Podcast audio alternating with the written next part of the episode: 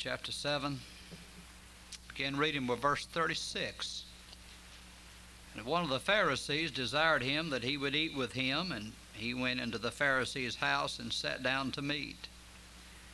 Behold, a woman in the city which was a sinner, when she knew that Jesus sat at meat in the Pharisee's house, brought an alabaster box of ointment, stood at his feet behind him weeping, and began to wash his feet with tears, and wiped them with the hairs of her head, and kissed his feet, and anointed them with the ointment. Now, when the Pharisee which had bidden him saw it, he spake within himself, saying, This man, if he were a prophet, would have known who and what manner of woman this is that touches him, for she is a sinner. And Jesus answering said unto him, Simon, I have somewhat to say unto thee. And he saith, Master, say on. There was a certain creditor which had two debtors. The one owed five hundred pence, and the other fifty. And when they had nothing to pay, he frankly forgave them both. Tell me, therefore, which of them will love him most? Simon answered and said, I suppose that he to whom he forgave most. He said unto him, Thou hast rightly judged. And he turned to the woman and said unto Simon, Seest thou this woman? I entered into thine house, thou gavest me no water for my feet, but she hath washed my feet with tears, and wiped them with the hairs of her head. Thou gavest me no kiss, but this woman since the time I came in hath not ceased to kiss my feet. My head with oil thou didst not anoint, but this woman hath anointed my feet with ointment. Wherefore I say unto thee, her sins, which are many, are forgiven. For she loved much. But to whom little is forgiven, the same loveth little. And he said unto her, Thy sins are forgiven. They that sat at meat with him began to say within themselves, Who is this that forgiveth sins also? And he said to the woman, Thy faith has saved thee. Go in peace. May we pray. Our Father, I thank you for the Word of God. I thank you for another opportunity I have to preach. Lord, uh, without you now I can do nothing. But I desire to be a vessel that you could fill and use. And I pray the Spirit of God would enable me and to be a blessing and help to your people. You know every need, you know every heart. And I pray those needs would be met. Lord, strengthen me and help me today, I pray, in Jesus' name. Amen talk to you about uh, God's forgiveness. It means the giving up of resentment or claim to requital on account of an offense. It means to send away. It means to pardon, to absolve, to cease to feel resentment against. And I like the uh, definition the little boy gave better than any. It is the scent that flowers give when they are trampled on. Think of that. It's the scent that flowers give off when they're trampled on. That's forgiveness. Uh, here we have this wonderful story of Jesus forgiving this sinful woman. And he illustrates it by the creditor that had two debtors. One owes ten times as much as the other. But let's notice some things about God's forgiveness today. Uh, the basis of God's forgiveness. First of all, He forgives us because of His compassion. In the book of Psalm 78, I want to read uh, two or three verses in Psalm 78. And I'll tell you the page number, page 637. 637. Psalm 78 and verse 36. He's talking about Israel here. The Bible says, Nevertheless, they did flatter him with their mouth, and they lied unto him with their tongues. For their heart was not right with him, neither were they steadfast in his covenant. But he, being full of compassion, forgave their iniquity and destroyed them not. Yea, many a time turned he his anger away did not stir up all his wrath. But for he remembered that they were but flesh, a wind that passeth away and cometh not again. Well, they were sinful and wicked, But God forgave them anyway because of His compassion. I read a story about uh, uh, this. Uh, the Chinese, they, they thought this missionary was trying to teach the Chinese the, the gospel message, and they thought that, uh, uh, that it was unmanly to forgive. And uh, there, so the, uh, this missionary lady, this Chinese lady, was trying to explain forgiveness to, to the people. And says you, when you're sick, you come to our hospital and we treat you and we make you well again, and then you go out and you criticize us and lie about us, talk about us. And then you get sick again and you come back and we treat you again and we make you well. We do it over and over. She said, That is forgiveness. That's the way God does us, isn't it? God's compassion. Psalm 86 5 For thou, Lord, art good and ready to forgive, and plenteous in mercy unto all that call upon him. I'm glad God's ready to forgive. We don't have to trick God or persuade God to forgive us. He said, I'm ready to forgive you. You know, I'm glad anybody that wants to be saved can be saved. Uh, if they have not crossed the line, of course, I believe. We'll talk about that later. But uh, I believe God's ready and willing to forgive. I think of this uh, bin Laden, who is certainly off the deep end, to say the least, religiously. He thinks he's doing the will of God. It shows how deceived people can become. But you know, if that man, after all the evil that he has committed or, or sponsored anyway, if that man would humble himself before God and repent and ask God to forgive him, he could be forgiven. He could. A lot of, a lot of Americans don't want him to be. We're kind of like Jonah. We, don't, we, we, we, want, we want, want God to forgive him. But I want to tell you, he could be forgiven. If he'd, if he'd turn his heart to God, uh, the chances of that happening are very slim, I realize that, but God can do anything. And God is willing to forgive any sin, except one we'll talk about later. He said, art good and ready to forgive, and plenteous in mercy unto all that call upon him. He forgives because of his compassion. He forgives because of the condition of men. Here we have this example the Lord gave about a creditor that has two debtors.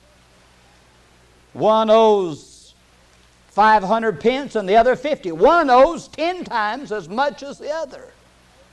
But the Bible says when they had, when they had nothing to pay, he frankly forgave them both. Now, if you're broke, it don't make any difference if you owe a million dollars or a hundred dollars. You don't have any money. The old saying, you can't get blood out of a turnip. Well, they had nothing to pay, so he frankly forgave them both. I love that story. I like the song, I owed a debt I could not pay. But Jesus Christ, He came and paid the debt. And I'm glad of that. Nothing in my hands I bring, simply to thy cross I cling. O Lamb of God, I come. How can a person believe that they can earn their salvation when we have nothing to, we have nothing to offer God? We have nothing to buy with. All their righteousnesses are as filthy rags. Man at his best state is altogether vanity. If you gathered up all of their goodness, not their, not their sins, all of their goodness, it wouldn't buy us one day in heaven, not one second in heaven. The condition of man. In Luke chapter 5, you have uh, the story of the paralyzed man, the paralytic. And they go to, they, these four men get him and bring him to Jesus. And when they get there, the house is full and they can't get in. So they go up on the roof of the house. And of course, in that country, the, the houses are flat topped. And, and they go up on the roof of the house and, and tear, tear a hole in the roof and let him down. And Jesus, looking up, saw their faith. Not the paralyzed man's faith, he saw their faith. And says, Man, thy sins be forgiven thee. And he heals the man. And God performs two great miracles in that story there. But the illustration is here's a man that can't help himself. God forgives us because we cannot, we cannot do it ourselves. God saves us by grace because there's no other way we could get saved. There's no other way we could go to heaven. If God had not paid the debt for us, we'd be lost forever with no hope of being saved.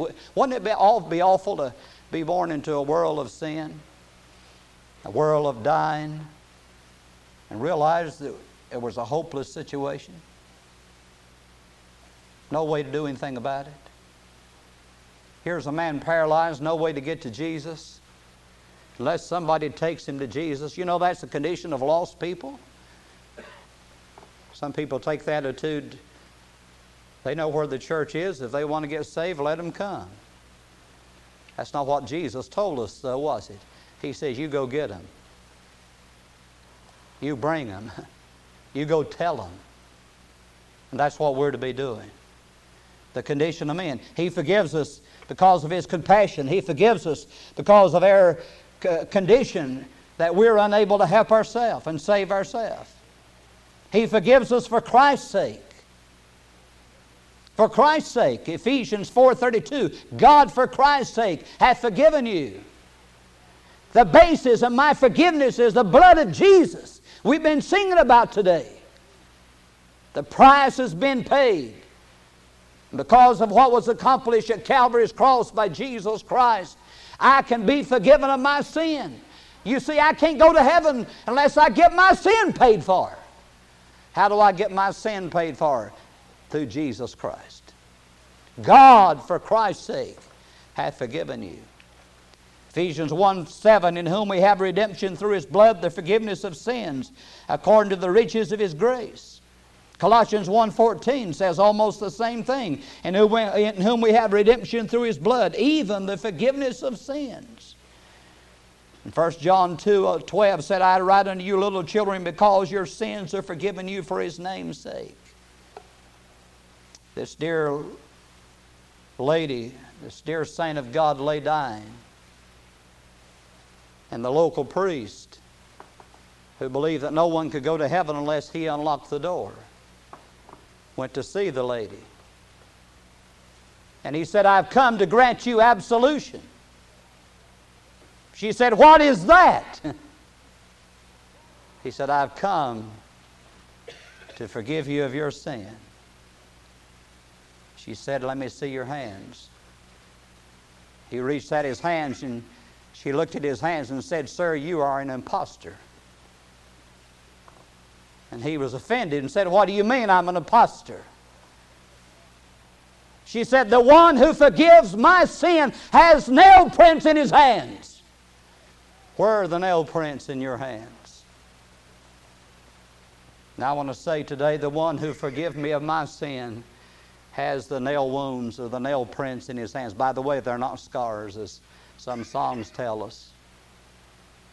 They're wounds, the Bible says when Jesus comes back, and Israel, who does not know Jesus Christ now, but when he comes back, they will ask the question, What are these wounds in thine hands? And they'll see the holes where the nails went in his hands.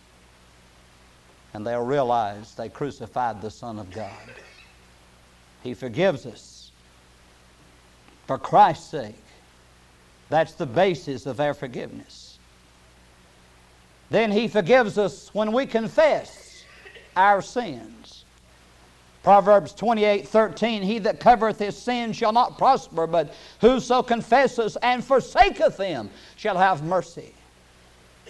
In 1 John 1 9, if we confess our sins, He is faithful and just to forgive us our sins and to cleanse us from all unrighteousness. That word confess means that I say the same thing God says about it. I agree with God. I don't try to excuse it, I don't try to justify it. I say, Lord, you're right and I'm wrong. I acknowledge it, I admit it, I confess it. It's not naming every sin you've ever committed. If, that, if that's what it means, none of us are going to heaven. Can you remember every sin you've ever done? The Bible said if you, uh, the thought of foolishness is sin. Even if you think wrong, that's a sin. Every idle word that men shall speak, they'll give an account thereof in the day of judgment. Can you remember every, every word you've ever spoken? No. But I confess my sin. I acknowledge, I own up to my sin. Lord, I'm a sinner. I'm wrong. I need forgiveness. God said if you'll do that, He'll forgive you. But if you cover it, you'll not prosper. Turn to Second Chronicles 6. Second Chronicles chapter 6, page uh, 495. 495. Aren't you glad you got a Scofield Bible? And I'm not in the business selling Scofield Bibles. the only reason I like it, not the only reason, but the main reason I like it is because I can tell you what page it's on. But uh, first, Second Chronicles 6, verse 21. Now, here we have Solomon's prayer of dedication of the temple. And he asked God six times in this chapter uh, for God's forgiveness. Verse 6 talks about when thou hearest, forgive. Verse 25, and hear thy from the heavens and forgive the sin of thy people Israel. Verse 27, then hear thy from heaven and forgive the sin of thy servants and of thy people Israel. Verse 30. Then hear thou from heaven thy dwelling place and forgive, and so forth. And then in verse number 39, he asks the same thing basically. And forgive thy people which have sinned against thee. Six times he asked God to forgive them. And then in verse chapter 7 of Second Chronicles and verse number 12, and the Lord appeared to Solomon by night and said unto him, I have heard thy prayer, and have chosen this place to myself for an house of sacrifice. If I shut up heaven that there be no rain, if I command the locusts to devour the land, or if I send pestilence among my people. Now notice, he said, if the drought comes, if the insects come and eat the crops up, if the disease comes and the pestilence comes, if my people which are called by my name shall humble themselves. Now, this has been preached many, many times in revival meetings. And it's applicable, certainly speaking to Israel here, but it's applicable to you and I. You know, you know where revival needs to start? It needs to start with God's people. If this nation is to be spared, it'll have to begin at the house of God, with a turning back to God of His people. If my people, which are called by my name, shall humble themselves, we become very proud and haughty. Shall humble themselves and pray. I've been noticing as I've been driving along the highways uh, how many signs there are. I, one thing I've been noticing is the American flags everywhere you look, and I think that's good. I've got a, my wife stuck that on my jacket today. And uh, I think it's good to be patriotic. I, like, I love America. I'd rather be here than anywhere in the world. Even with the problems of America, I love this country. And I, I think patriotism is good. So I've been seeing a lot of flags. Then I've been noticing signs. Pray for America. Pray for America. That's good. If my people, which are called by my name, shall humble themselves and pray. Listen, if my people, the only ones that can get through to God is God's people. Listen, people that are lost can't, you know, they can't get through to the Lord because of the barrier of sin. And if we're saved and have unconfessed sin in our life, we can't get through either. If I regard iniquity in my heart, the Lord will not hear me. If I have unconfessed sin, I can't get my prayers answered. He said, If my people shall humble themselves and pray and seek my face,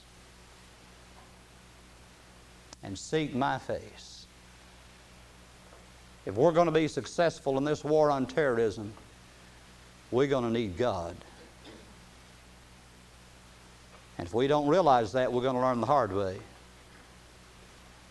Russia spent 10 years in Afghanistan and left with a lot of their weapons behind. No success, very limited success anyway, no, no victory. And we're going to meet the same faith if we don't have God going with us. If my people shall humble themselves and pray and seek my face and turn from their wicked ways. Now, we don't want to hear that. But that's what God said about it, whether we want to hear it or not. He's talking to Israel there. If my people and it can be applied to God's people today, which I believe is the believer, the Christian. We need to turn from our wicked ways. We need to set the example for the rest of the world to follow. You know why many people won't come to church? Why they don't have any confidence in the God that we proclaim is because they don't see the, they don't see the effect that it ought to have on their life. If we, the Bible says, let everyone in the name of the name of Christ depart from iniquity. If we're going to proclaim the name of Christ, we need to live like a Christian. And you don't get to heaven by, by living a good life. You get to heaven by trusting Jesus Christ. But if you have Jesus inside of you, if, if we, let me not say it is you, if we have Jesus within our life, in our heart, we ought to be changed by it. If my people will turn from their wicked ways, God says, This is what I do. Then will I hear from heaven and will forgive their sin and will heal their land. That's what God said. Now mine ears, now mine eyes shall be open and mine ears attend to the prayer that's made in this place. God said, I'm going to be listening. And I'm going to see if you'll do what I told you to do. God's forgiveness. In 1830, George Wilson, a man named George Wilson, was arrested for mail theft. And in those days, the penalty was hanging. President Andrew Jackson gave Wilson a pardon, but he refused to accept it. Chief Justice John Marshall of the Supreme Court said a pardon is a slip of paper, the value of which is determined by the acceptance of the person to be pardoned. If it is refused, it is no pardon. He must be hanged, and they hanged him.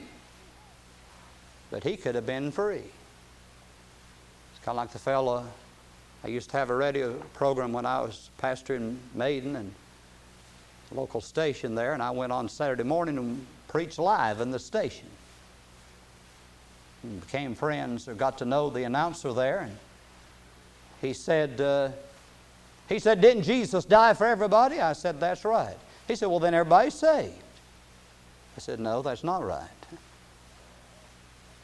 He paid the debt, He purchased salvation, He paid for everybody's sins, but it must be received. The worst sinner. You know, Jesus died for everybody. He died for the sins of the world, the Bible says. But it must be accepted to be valid. The extent of God's forgiveness. I've got to hurry, I'm about out of time. Psalm 103, verse 3 Who forgiveth all thine iniquities. Jeremiah 31, 34 I will forgive their iniquity, remember their sin no more. Colossians 2:13, having forgiven you all trespasses. The extent of God's forgiveness. God, God's grace, God's forgiveness reaches from the uttermost to the uttermost. Someone said from the uttermost to the guttermost. God's forgiveness reaches to all sin except one And that's the limit. There is a limit to God's forgiveness. Why don't you turn to Matthew 12? A controversial subject, but I think the Bible gives us uh, clear teaching of what he's talking about in Matthew 12, verse 31, page 1013. Wherefore I say unto you, all manner of sin and blasphemy shall be, be forgiven unto men, but the blasphemy against the Holy Ghost shall not be forgiven unto men. Whosoever speaketh a word against the Son of Man, it shall be forgiven him, but whosoever speaketh against the Holy Ghost, it shall not be forgiven him, neither in this world, neither in the world to come. Now, most commentators you'll read will say that sin could only be committed in that dispensation, in that day, cannot be committed now. And then there are other uh, explanations. Some say this sin is the sin of rejecting Christ because the only sin God will not forgive you if you reject Christ. The others say this sin is some sin like uh, suicide. Because if you commit suicide, you've killed yourself, and how can you be forgiven? You're dead. You, you don't have an opportunity to ask God to forgive you.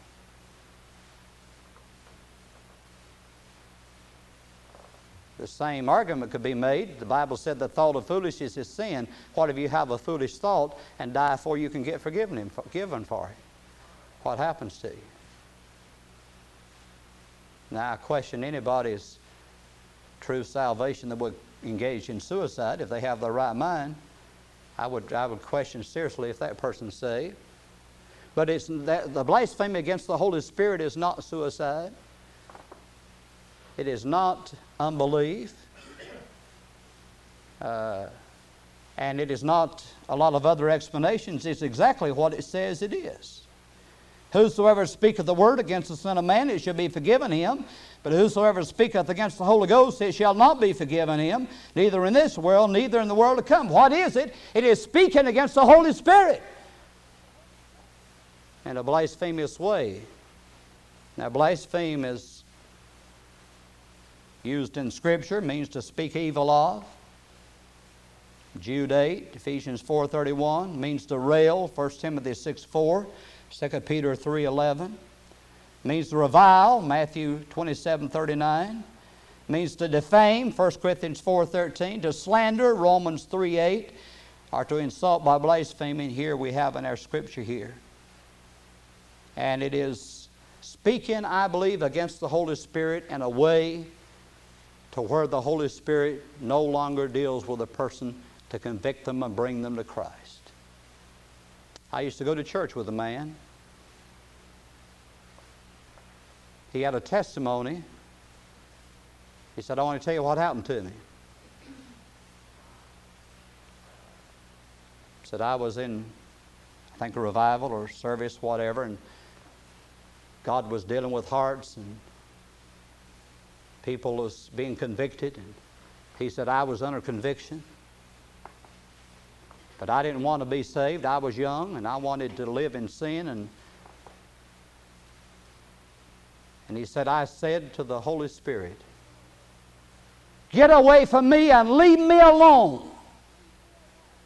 And he says, When I said that, he said, Every bit of conviction left me. I had no desire for God. I had no desire for salvation. And for 20 some years, God never dealt with me one time.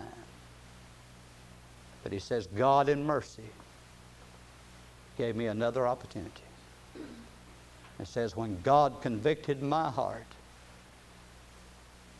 I was ready to be saved.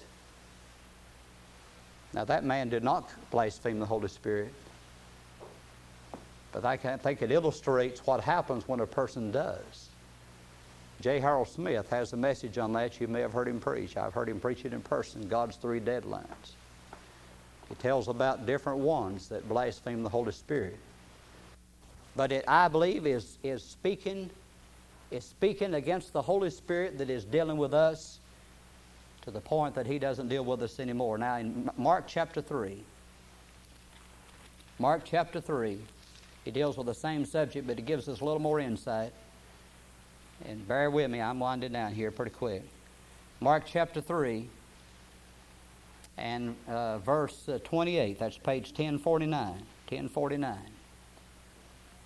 Verse 28 Verily I say unto you, all sins shall be forgiven unto the sons of men, and blasphemies wherewith soever they shall blaspheme. But he that shall blaspheme against the Holy Ghost hath never forgiveness, but is in danger of eternal damnation. Hath never forgiveness. And he tells us why. Listen, verse 30 because they said, because they said, he hath an unclean spirit. They said he cast out devils through the power of Beelzebub or the devil. You know what they call the Holy Spirit? They said the Holy Spirit is the devil. And the Holy Spirit left them alone. They blasphemed the Holy Spirit, Bible says here, because they said he hath an unclean spirit. Ascribing to Satan the works of the Spirit and identifying the Holy Spirit as the devil. And they crossed the line. The limit. Forgiveness must be received in this life. There is no hope beyond the grave. There's no purgatory to go to. There's no purgatory to get prayed out of. There's no absolving of sins by men. There's no hope beyond the grave. Sometimes people have, in fact, people have asked me in, in times gone by if I would pray for their loved one that had died. There is no forgiveness beyond the grave. Forgiveness must be received in this life. Revelation 22 11. He that is unjust, let him be unjust still. And he which is filthy, let him be filthy still. And he that is righteous, let him be righteous still. And he that is holy, let him be holy still. God's forgiveness. What a wonderful, wonderful thing to know that I'll never stand before God and have to be judged for my sins because Jesus Christ was judged in my place. God's forgiveness is a wonderful, wonderful, precious thing. But there is a limit, just one, only one. God will forgive any other sin, no matter what it is. He'll forgive it. Our heads.